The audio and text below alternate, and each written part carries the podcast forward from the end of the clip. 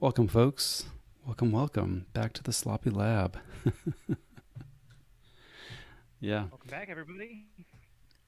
So we have a fun one today. I honestly wasn't sure. I've kind of like went back and forth whether we would have five minutes of content or like two hours of content, and uh, we'll see what we end up with on this yeah, one. It was kind of like thinking, man, I don't know how much we can talk about this, and then you started giving me some of your ideas about what you had in mind for this, and that kind of like stirred some things up a little bit, gave me some ideas.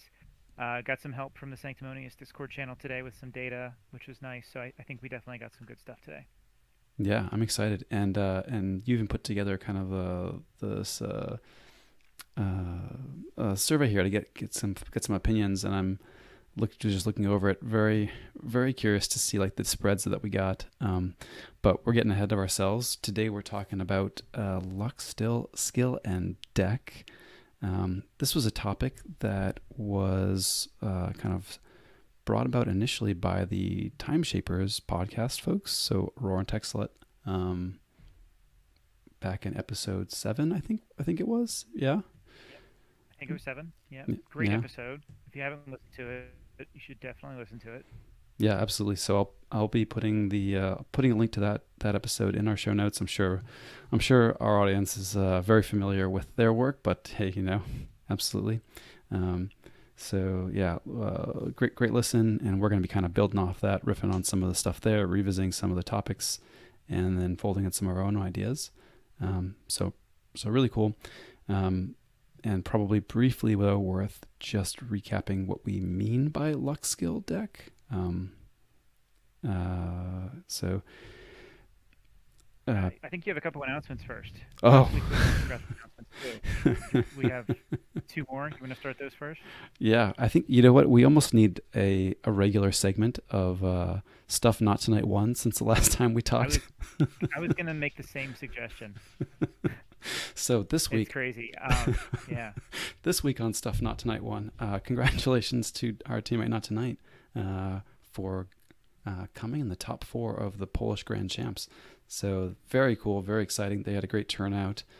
Uh, she went undefeated, completely undefeated in day one, and uh, and finished in the top four of the event overall.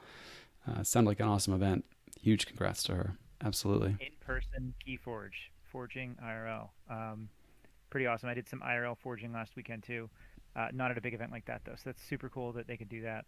And congrats to her on a, a really strong finish again. Yeah, and we had one other teammate there who um, who survived uh, in his own words. His word. in his words. so congrats to Crusader for surviving uh, and get you know getting to go out and play some uh, some Keyforge IRL with not tonight and some other uh, some other folks who are kind of familiar from around the the uh, Discord verse of of Keyforge. So I know Caveld was out there. Um, uh, a few others that I'm probably not going to pronounce so correctly, so I might not try. But names you'd recognize on site for sure. yeah, the the event was largely supported by Team Can't Touch This, which is a Polish group which we kind of stole a few of their members from into Sloppy Lab work. Mm-hmm. Um, so really cool that they have like a active community engagement like in person too. Whereas um, you and I are spread out geographically. Um, so is now in stereo. We all are so we don't really have the chance to do like a in-person sloppy lab work kind of event. So it's really cool that they could do that in Poland. Yeah, very cool. We have a we actually have a decent number of not only states but also countries covered. So pretty pretty cool. That is true. Yeah, pretty many cool. miles. Indeed, yeah. indeed. Um, there was another announcement you want to make about the um, NKFL. Is that right? Yeah, you know more yeah. about the NKFL. Yeah, so uh, they're starting a new event series, and I'll I'll put some uh, more details to this in the show notes as well. But this is going to be an uh, eight event series, and I think that they were debating between a league structure or a one day tournament structure. I'm pretty sure that they landed on single day events uh, for these, but there's going to be four uh, four Archon events, uh, one dedicated to each set and then another four. So the first four are going to be uh, SAS cap uh, capped at 80, and then the second four are going to be unrestricted. Um, so yeah, should be fun. If single day events are your jam, I encourage you to check it out. Should be well attended. Uh, looked like there was a lot of interest and excitement kind of there. Yeah. yeah. If you want to hear more about our thoughts on SASCAP, you can watch last week's episode. Absolutely. We didn't talk about 80 SASCAP though. That was a little bit higher. So interesting. Yeah, uh, uh, without going too far, it's uh, that's definitely one that feels to me like we're trying to kind of call the monsters as opposed to really shake things up. Yeah. Yeah, definitely going to be some really good decks in that that range as well. Mm-hmm. Mm-hmm. Cool. So. All right. Lux skill deck. Lux skill deck. Hopefully, I haven't missed any other announcements. I think that was it. Cool. I'm gonna start watching. Cool, cool. Uh, so yeah, Lux skill deck, and uh, you, you may be explain this better than I, um, but uh, I'll give it. I'll take a pass here. So really, the idea is that uh, when you kind of sit down to play a game of KeyForge, um, there are these three components that go into determining who's going to win, right? So there's luck. Am I getting more more or less lucky than you in this game? There's skill. Am I playing more skillfully? And then there's deck. You know, is my deck just inherently better better or worse than yours or better suited for whatever we're playing. And I think we're going to generally assume assume Archon um, when we're talking today. So we're we're kind of talking about the good decks, uh, not your reversal monsters, as it were. Um, and yeah. yeah. that sounds about right. And one thing I also wanted to say is like these are kind of vague terms in a way. Like maybe like one person plays better in some ways and maybe not as well in other ways. These are kind of just guidelines. It's it's not supposed to be a perfect science, and I think especially when you look at deck, there's obviously matchup as a consideration too. Um, someone could bring a great deck and play against a bad deck. Maybe the bad deck has a good matchup and it can win. So like this isn't like a perfect science kind of thing, but it's a really interesting exercise I think to consider it because I think when you go into KeyForge, like when I first started, I know I did this. You have a very preconceived notion about how um, the meta and how the whole game itself is going to to shake out. Like you think about pre-constructed decks like this and you think, well, someone's just going to have the best deck and I'm not going to be able to win and, and that's it. But then you dig deeper into it, and we'll talk more about this too. You, you realize there's these other aspects to the game as well. Um, and I think the results we got from our survey kind of show that there's not like total agreement on how big it, each of these are. And I think that's a really good thing. Um, it's kind of a mystery still in, in a lot of ways. Yeah, I think the fact that there is mystery is kind of a testament to the depth of the game. And uh, I I know I get very excited about kind of looking at uh, looking at this idea and peeling things away when when you can start using those insights to kind of uh, ask you know ask whether there are decks better suited for formats like adaptive. I know that's one that we'll, we'll hint at maybe towards the the end if we kind of get there. Um, but you know, one of the one of the kind of debated topics in the game is you know can there be a deck that's better suited for adaptive than another, or uh, you know a question that we might get to uh, is it ever right to bring a swingy deck you know? Um, uh, so yeah, kind of i think we, we might have a whole episode about um, like what makes a good adaptive deck you know? Like there's a lot we could say on that a lot of people have some pretty strong opinions on that too. Um, so i see you're sharing the the data here that i put together in, in a very ugly format. I tried to make in, in typical sloppy lab work style i tried to make graphs and charts and uh, it just wasn't coming out right in Google Sheets. I don't know. I I need some more practice. Um, but I still think there's like some cool things that we can take from here. Um, I just put together like some of the basic stats at the bottom, but um, you'll notice that people generally put luck a lot lower than I expected. I definitely thought we would get a lot of people saying like luck was a bigger factor, when in fact the highest percentage anyone attributed to luck was 35. And if you look at the other two, skill and deck, people attributed that in some cases up to 60%.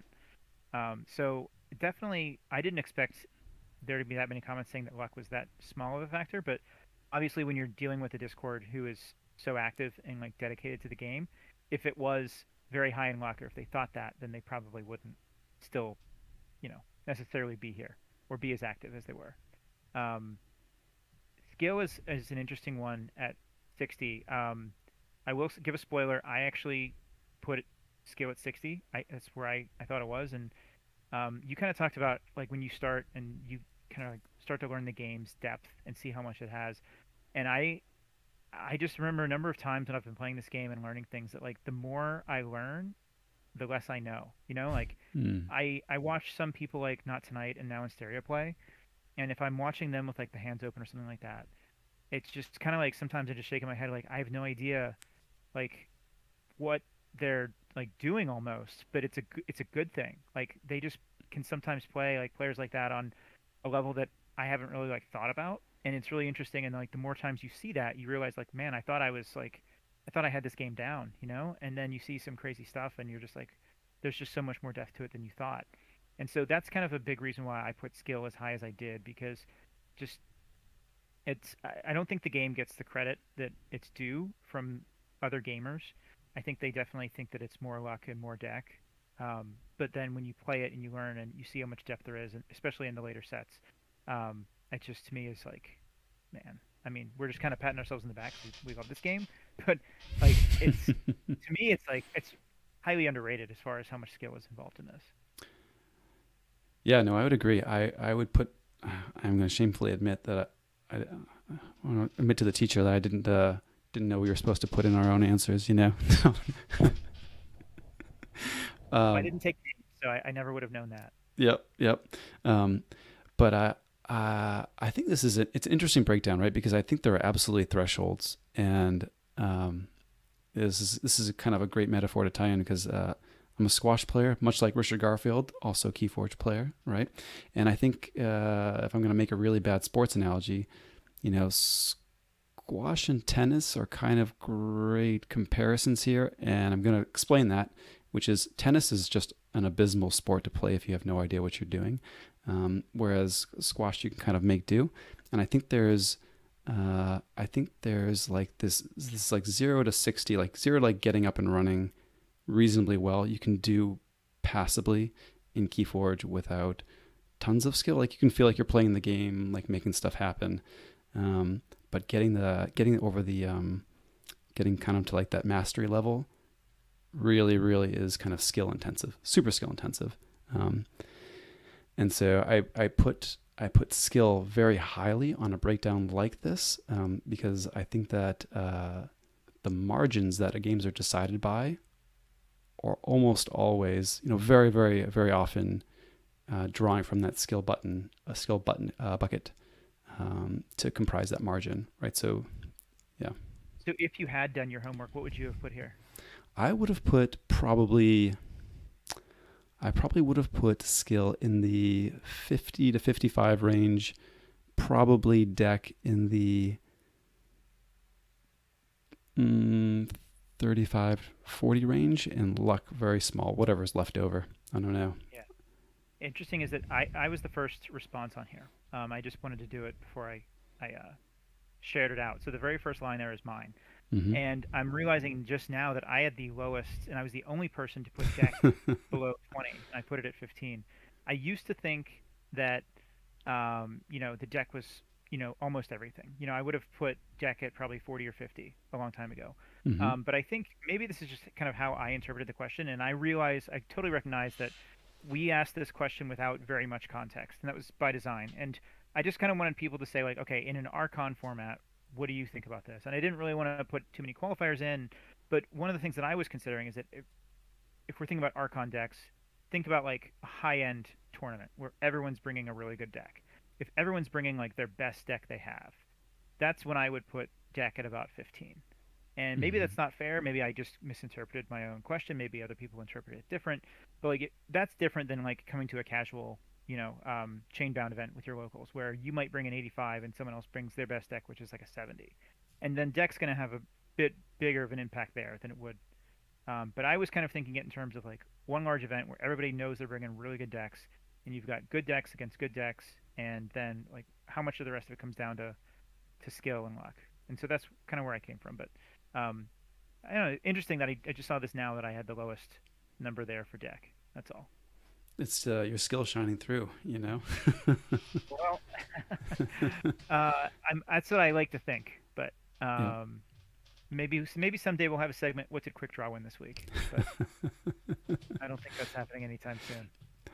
No, it's uh, it's it is interesting though, and I think I think you make an excellent point. Like for for each of these, we're kind of assuming, and uh, I see kind of uh, one star peeps, five star games making a similar comment um, uh, in the chat here that there's there's sort of a, a baseline that we're assuming, right? We're, we're we're taking for granted that folks aren't going to come and you know call a house, discard and pass every turn, and then say, well, it's obviously all skill, right? Um, you, you kind of assume some level of of ability uh, with the game, some level of like uh, baseline baseline quality for decks that folks are bringing. Um, so I think kind of in that world, I yeah, I'm I'm, I'm much more inclined to agree with you, um, and especially especially in if we branch out a little bit from Archon into formats like like a Nordic Hexad, where you can uh, do some lineup shaping and, and some mm, avoid avoid more of these like really bad matchups where you might might just encounter a rough bounce on a matchup in a in a one deck Archon Archon solo yeah. type event. The Hexad is like to an extreme, but we can use Triad as a more like relatable example for people that have played Triad, maybe haven't played the Hexad before. I haven't played the Hexad. To me, I look at it, it's very complex. Um, but when you're adding in extra decks to the mix like that, you're actually kind of, I think, combining deck and skill, and you're like putting in some extra because, you know, making the proper ban or in the Hexad format, like a proper safe, is definitely a skill. Um, but since you're also bringing more decks, you're also increasing the uh, importance of deck when you have like an event of that size, or uh, you know you're bringing that many decks at one time. Um, so it does kind of change the equation, I think, when you're talking about more than one deck in these mm-hmm. other formats. Mm-hmm. Um, but you know, we talked about um, Newton a few weeks ago, and like Newton, I think tries to neutralize the deck aspect of it, and um, you're still going to have some luck, in-game luck, but um, you know, there are different formats that will kind of favor some of the luck skill deck, and some of them will try to mitigate others. So um, there's definitely ways to kind of find what suits you as a player. Um, maybe if you like deck, maybe you like to play Chainbound Archon or something like that. I'm you know I'm not sure, but there's definitely different formats I think that are catered and like trying to to solve this question. Mm-hmm. Mm-hmm. And I see a I see uh, Zodid has a question in the chat too. Um, kind of how we how we account for you know good matchups versus bad matchups. Um, how does that kind of fold into play here? Because there certainly are there certainly are good matchups and bad matchups, right? And I think you could you could walk in with your Heart of the Forest decks against the zero the zero R no exalt kind of like uh, kind of thing across the table and just say, well, this doesn't feel like a fifteen percent um, fifteen percent deck um, yeah, decided matchup. Like, I used to, I think deck does kind of comprise the matchup as well, but like maybe in the case of like Heart versus no Noir, maybe that's luck. I don't know. Could be a little bit of each. Um, I don't remember if the Timeshapers podcast specifically addressed that, mm-hmm. Um, but it is definitely you know another one of those kind of gray areas in this conversation um, to think about that. But um, oh, let's one star peeps five star games wants to talk about uh, luck in chess. Um, you can get lucky if your opponent makes a mistake. Um, chess to me, I I used to play a lot of chess when I was younger. Um, I played a bit through college, and it's a great game. I think if you're not like a top table player, like a grandmaster, but I think when you get to that level, uh, the game becomes to me less interesting.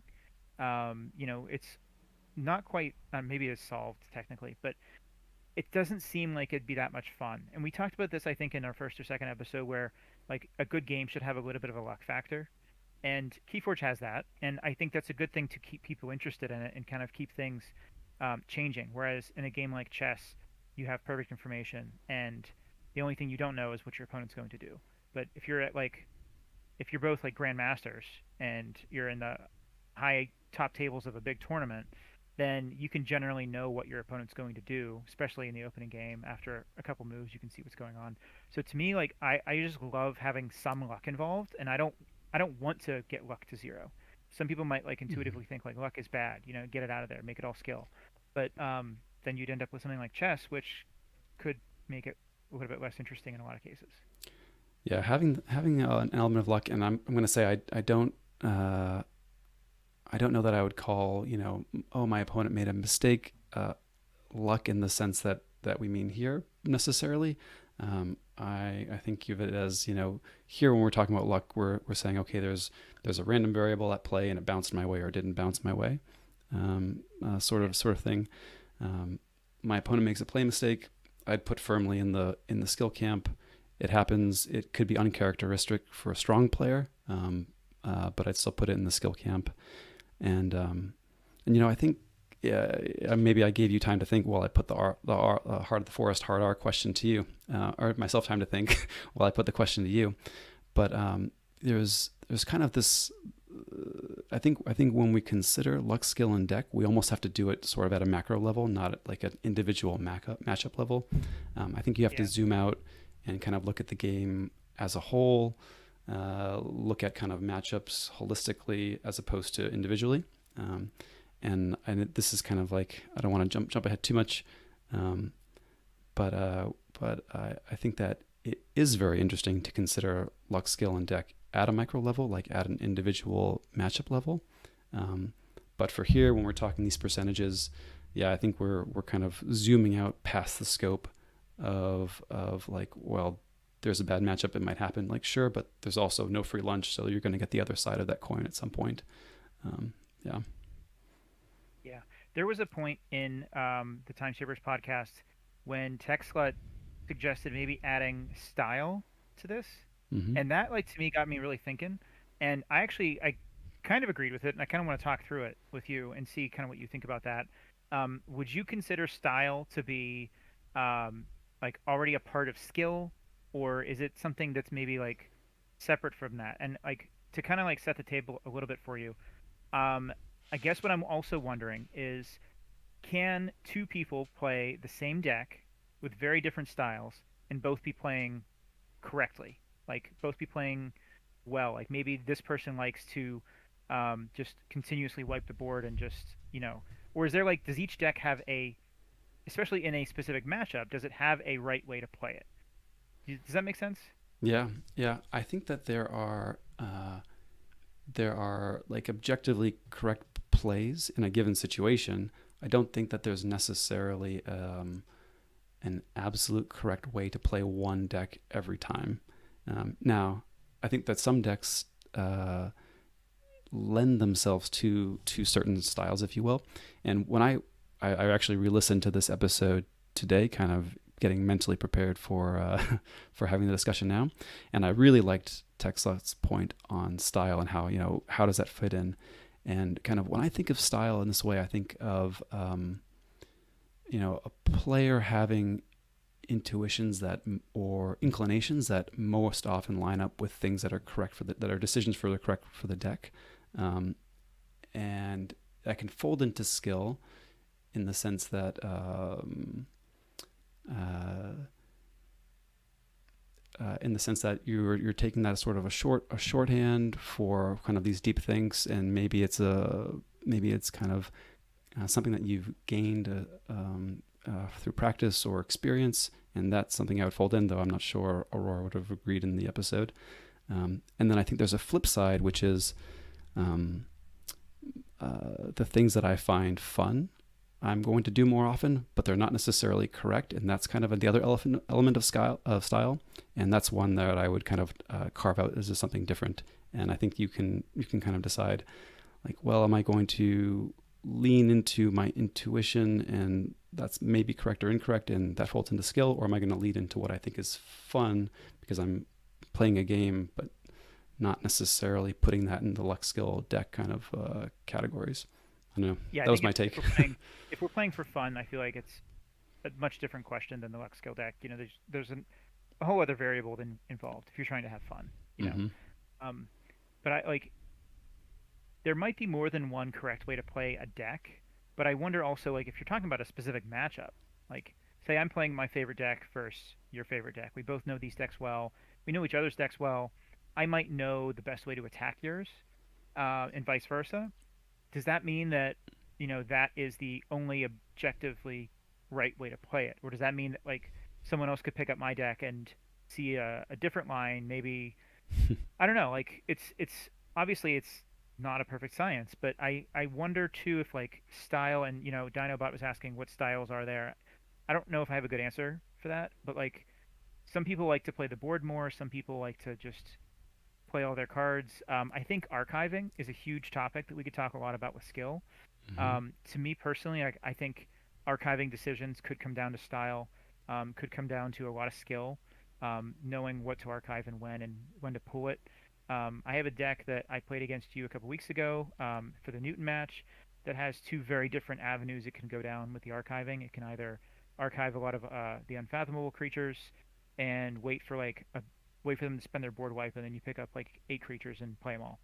Or it can archive a bunch of stuff, including Data Forge, and then try to pull off a big Data Forge, something like that. So like, I think those are different styles, um, but they're also very skill-intensive decisions that you have to make on the fly, like as you go through a game. Um, so I'm, I'm not sure. Like that's kind of like a good example in my head of a deck that um, might cater to two different styles and could could be correct either way. Yeah, I think that I mean there could absolutely be strong strategies. I'd I'd probably argue in favor for there being an, an optimal or maximal one, or at least I can, there's no reason you couldn't have multiple maximal styles or optimal styles. I'm I'm uh, uh, having flashbacks to all of my classes on like reinforcement learning and and training training models for these things where like you may spend a lot of time believing that you have one maximal strategy and then d- decide there's another. And there could be there could be competing maximums but um it's it's interesting. And especially in a game like Keyforge where you know it is a race and 11 turns is 11 turns. And if you can get there with the data forge on turn 11 versus forging with key key 3 naturally on turn 11 by a decisive margin like those are kind of both in the uh in the like you did it camp. Um so like they, they both got you there. Um yeah. Yeah. Um can we i guess like take that archiving topic and maybe like shift over to consistency? Because you and I had a lot to say about consistency. I think when we were mm-hmm. chatting about this earlier, um, and consistency is like a way I think we both see it as a, a way of uh, minimizing the luck element. Because consistency you're either uh, you play a deck that might always be able to consistently do the same thing, and that way you have that kind of variable minimized where sure you're gonna have some luck at the draw, but at least you know that you're always going to kind of run into the same situations, or you have like a way to to play to your outs. So like you have a few good examples of your decks that you thought had different types of consistency, right? I did. Um, yeah, a couple. One one that was a recent open that I'm uh, enjoying experimenting with currently. It's you know very efficient. Uh, you know, not tons of expected amber. Um, you know, plays plays very grindy, but has sort of this inevitable like I'm going to archive a whole bunch of things, going to purge a whole bunch of your stuff, and we're just gonna kind of grind to grind to the, the same kind of end game state each time. And and uh, you know the f- the first five turns might look different, but the second five turns often look very similar. Um, and and so even though you know I'm going to be playing maybe a different creature with Kirby, I'm still going to be um, I'm still going to be kind of setting up these uh, game states that converge on on things that look very similar, and it does it by your your kind of typical high F, you know, play lots of things, uh, archive lots of things, um, you know, mm-hmm. uh, uh, typical strategy. So you see that big, big number in the speed box. Um, this is kind of doing that thing, and the reason I like the other as sort of a foil, counterexample, um, is it actually has a negative negative F score. Um, but still, I would argue maybe even a more consistent deck than the one that I just showed. Um, and it does that uh, more through kind of redundancy and relying less on on synergies. So this deck's really just kind of like I'm gonna I'm gonna live and die by the delta. I'm gonna play out my pips. I'm gonna I'm gonna kind of get more or less the same value from each card that I'm playing each turn, and I'm gonna kind of do that for seven turns and that's to be the game and that's kind of like what it does and you might get a different three cards on turn three in one game than another but they, they play out very similarly and you kind of see that amber progression look very much the same game over game do you think that has anything to do with this being a coda deck because you know how I, I kind of feel coda decks are like a lot of times they're very straightforward like play cards get value yeah this turn, you know? this is definitely the like the like, hey, I have lots of pips. I, am not going to really worry about the board a whole whole lot. Um, Coda deck where that's that's kind of what it's doing. Um, now that's not to say that there aren't uh, there aren't important decisions, especially especially uh, in the current meta where creature control is kind of at a premium. You know, you do find yourself at times chaining yourself with the Spirit's Way because it is such a crucial card, and you do find yourself scratching your head and saying like, okay, how am I going to like deal with the Odoac when it comes? Because I need to have a plan for that, or it's just going to shut me down. Um, so there there are there are important decisions, and I I don't want to kind of uh, belittle it too much. Um, but uh, yeah, no, I, I didn't. Yeah. I didn't mean it really as a negative thing. Yeah, yeah, no, no. Love I think it's a lot of fun. Um, but it's interesting because I think I kind of talked about how like when I first started playing, maybe I would have put skill a lot less, and maybe that has something to do with with Coda. Maybe during Coda, maybe skill was a smaller factor. I think the cards were a little bit simpler, a little bit more straightforward. Um, I just on the other end of the spectrum, for me personally, I love Dark Tidings so much, mm-hmm. and I think the reason is because there are so many complex cards in there. There's so many intricate de- decisions to make, and I think that's probably a big reason why I put skill as high as I did on the scale today. Um, so you know that's just one extreme to the other. I think Coda to Dark Tidings. Um, interesting that you you showed these two decks, like one with the efficiency of the archiving and the the um, speed, and then one with the redundancy and the consistency. Um, I when I was trying to think of two consistent decks, did the exact same thing as you did. Um, I have two mass mutation decks. One of them has um, pretty good amount of archiving with an auto encoder. It has a ton of draws with um, Armory Officer Nell, two transporter platforms, and a ton of upgrades. Um, so if we look at uh, that one first, um, it's uh, Abelson. It it um it, it can really get rolling with consistency if like it finds the auto encoder anytime in like the first half or so of the deck. Um, it's kind of a grindy deck as well, like the two effervescent principles. It's got the Garcia with two platforms. So you can really like kind of delay things a lot until you can get set up. And then once you get it going, like you said, it's you know the first five turns might look different, but then after that, like the end game is pretty similar. Um, it can draw its deck a lot. It has the uh, auto encoder. Um, the library card is not usually a major factor in here, but like there's a lot of games where with auto encoder you can just kind of get it rolling, and then from there it's like every turn is big after that. Um, so this is very similar to your first example, I think, where it's got a very high speed, um, a lot of archiving stuff, and, and just drawing and playing cards.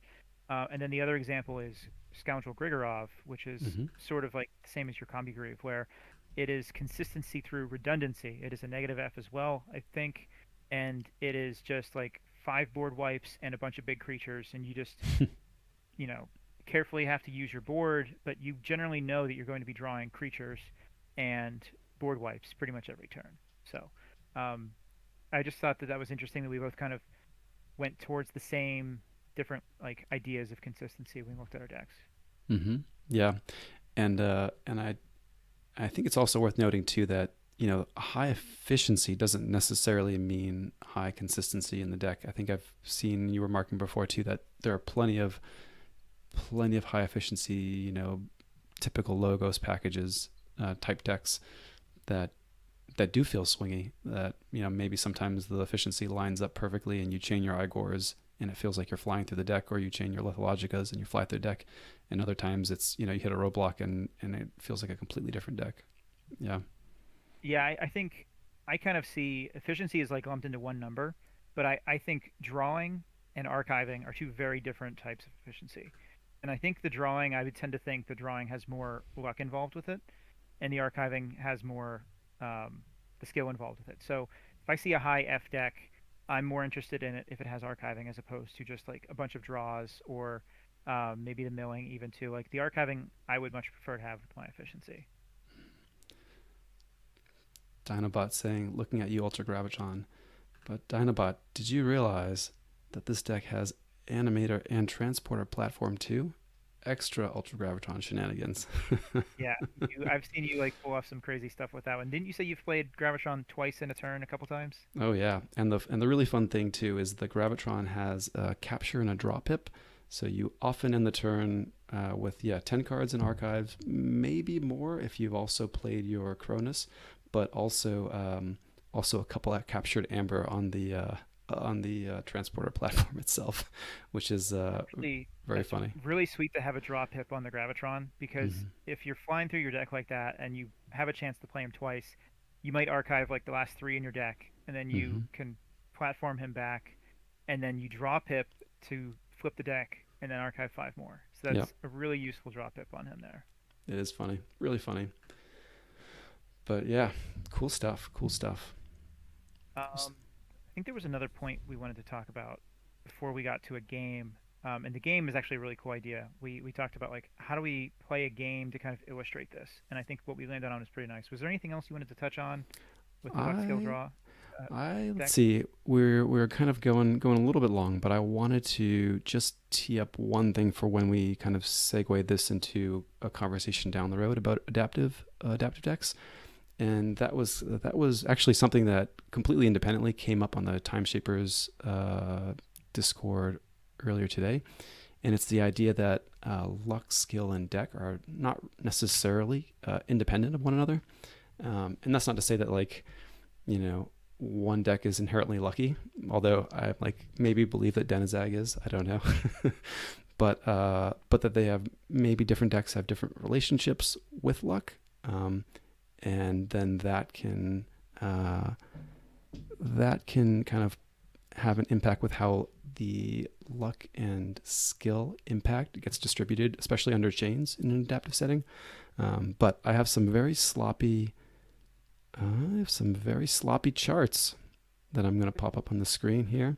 It's interesting. Uh, I'm, I'm, yeah, you showed me this. I, I didn't want a full spoiler because it was like I thought it was really good stuff, and so I'm eager to hear more about it from you now.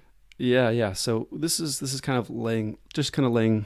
I mean, it's going to sound very very simple when we talk through it, but going to be kind of laying foundation for for some some other stuff we talk talk through. Uh, yeah, oh we.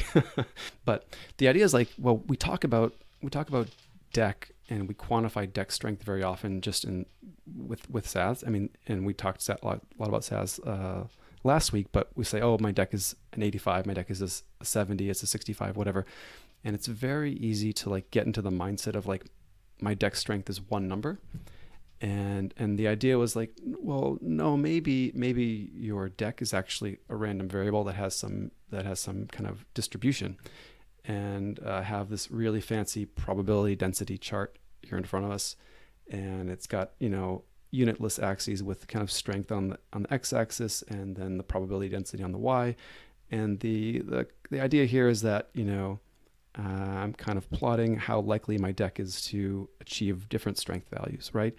And and maybe I've got some some mean value here that's right around 75 made up units. You could think in terms of SAS if it helps you.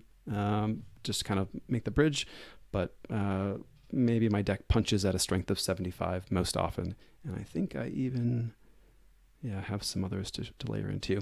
But on a given day, you know, we could talk about luck as choosing a random point underneath the curve and saying like, well, that's what your deck's going to punch at with the shuffle, right? And so at a micro level, um, we kind of see a relationship between deck, which is kind of this curve, and each deck's going to have its own curve and its own shape, and luck, which is me choosing like I'm going to draw uh, a luck line and say, okay, maybe my deck can get up to 100 on a good day, but you know, with the shuffle right now, it's punching at an 80 level, level 80, you know, and maybe if I had shuffled differently or if I had rolled differently when, you know, hitting with my barb, mind barb, I'd be landing right around 50 or something, right? Um, but it gives us a natural way to talk about consistent decks, right? A consistent deck you'd expect to see have a uh, have a graph that's kind of kind of narrow and, and one one solitary spike. Um, maybe uh, a consistent deck that's a little bit less strong but has kind of a similar uh, similar profile. Might be this this this yellow one over here. It looks like it's got a similar profile, but yeah, you see it kind of left shifted. Um, so kind of two curves, roughly about as about as wide. Um, one one kind of farther up the scale than the other. And you know maybe when the blue deck here rolls an 80, well, there's not really a great way for yellow jack to achieve 80. And uh, no matter what, no matter what uh, yellow deck lands on the luck scale, it's just going to have an uphill battle, and maybe that's how that's how kind of uh, how it's going to be that day for yellow deck. Um, but there's opportunity. It's definitely possible that you know blue deck's going to roll something in the in the 40 range, and yellow deck's going to roll something in the in the 50 60 range, and you have an interesting game. And then we can talk about skill as being kind of an ability to nudge up or down depending on how things land. Um, but I, I I think it's kind of an interesting kind of kind of way to frame the idea, and uh, gives you kind of another way to talk about what an inconsistent deck look like looks like.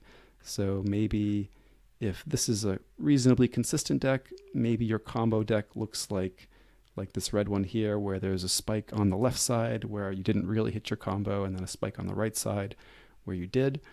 Um, and now I think it's uh, kind of the, the payoff down the road is like, well, what does this mean for uh, for deck selection for different formats like adaptive or for events like um, like a bring any deck you want each round Newton, where maybe you you want a spiky deck if you're like, hey, I'm facing Quickdraw, and I just kind of want to like eliminate the the skill portion, you know, or or, or something. yeah. Um, I I love this because I you know, in thinking in approaching this episode and this this, this topic, I always thought of deck as like a, a, fixed variable, and then you started talking about like maybe it's more random or it's on a sliding scale, and that like I didn't hadn't considered that, and I thought like, well, no, that's not really that's not really what we're talking about. But then you kind of explain it, and I can totally see this, and it definitely does change. You know, it, it I think it changes how you think about the luck skill deck because if a deck is not just like this singular fixed thing, and it can change, then it it makes a complex question even more complex. But it's not wrong either. It's like I think we should be thinking of it like this because, as we all know, you know, you can have uh, you know a really good, say like 85 SAS deck, and you might be able to beat like something that you know won a Vault Tour. Maybe you have a game like that. But then mm-hmm. you turn around and you're like playing against someone who's goofing around with like a 65 in, in the competitive queue, and they like crush you, and like that happens, you know, like it it definitely has a range, and it's not just matchup based. You know, it's it's about how well your deck um, can put things together, and maybe sometimes it's it is matchup, but sometimes eh, there, there's the luck. But it's hard to kind of have the discussion of deck as like a, a sliding scale like this and separate it from uh, from luck. I think, mm-hmm. um, but it definitely reframes how you think about it when you look at like the different range of outcomes that a deck can have. Mm-hmm. Yeah, absolutely. And I do think that this is very like like if there's the kind of micro macro scale, this is kind of like we're looking at specific matchups perhaps like it doesn't you know when you talk about a curve in this way you really have to have two decks in mind um, it's it doesn't make as much sense if you're kind of zooming out in the way we broke down kind of luck skill deck into different percentages before um, but but interesting interesting nonetheless and some hopefully yield itself to some interesting thought experiments yeah. Yeah. Um, there was so much discussion in Sanctumonius today. It was really cool to see, and I think a lot of people had some interesting takes on it too. There's some really cool stuff that was said in there. Um, I don't have any quotes offhand, but there was one that kind of like piqued my interest because it was something that we were already talking about discussing in the future. Um, it might have been around adaptive. I'm not sure. I, I don't remember what it was, but uh, I did see a comment that someone kind of came to a conclusion, and I was like, haha. So like we had a very similar conversation to that, and I think we're going to talk about it in a couple weeks. So um, I thought that was really cool that everyone got so engaged in this topic. Um, back from the Timeshapers discussion originally, when they did this episode originally, I thought it, it was probably one of my favorite episodes that they did. I thought it was super interesting. Yeah, definitely a good one. Definitely, definitely. Cool. Well then.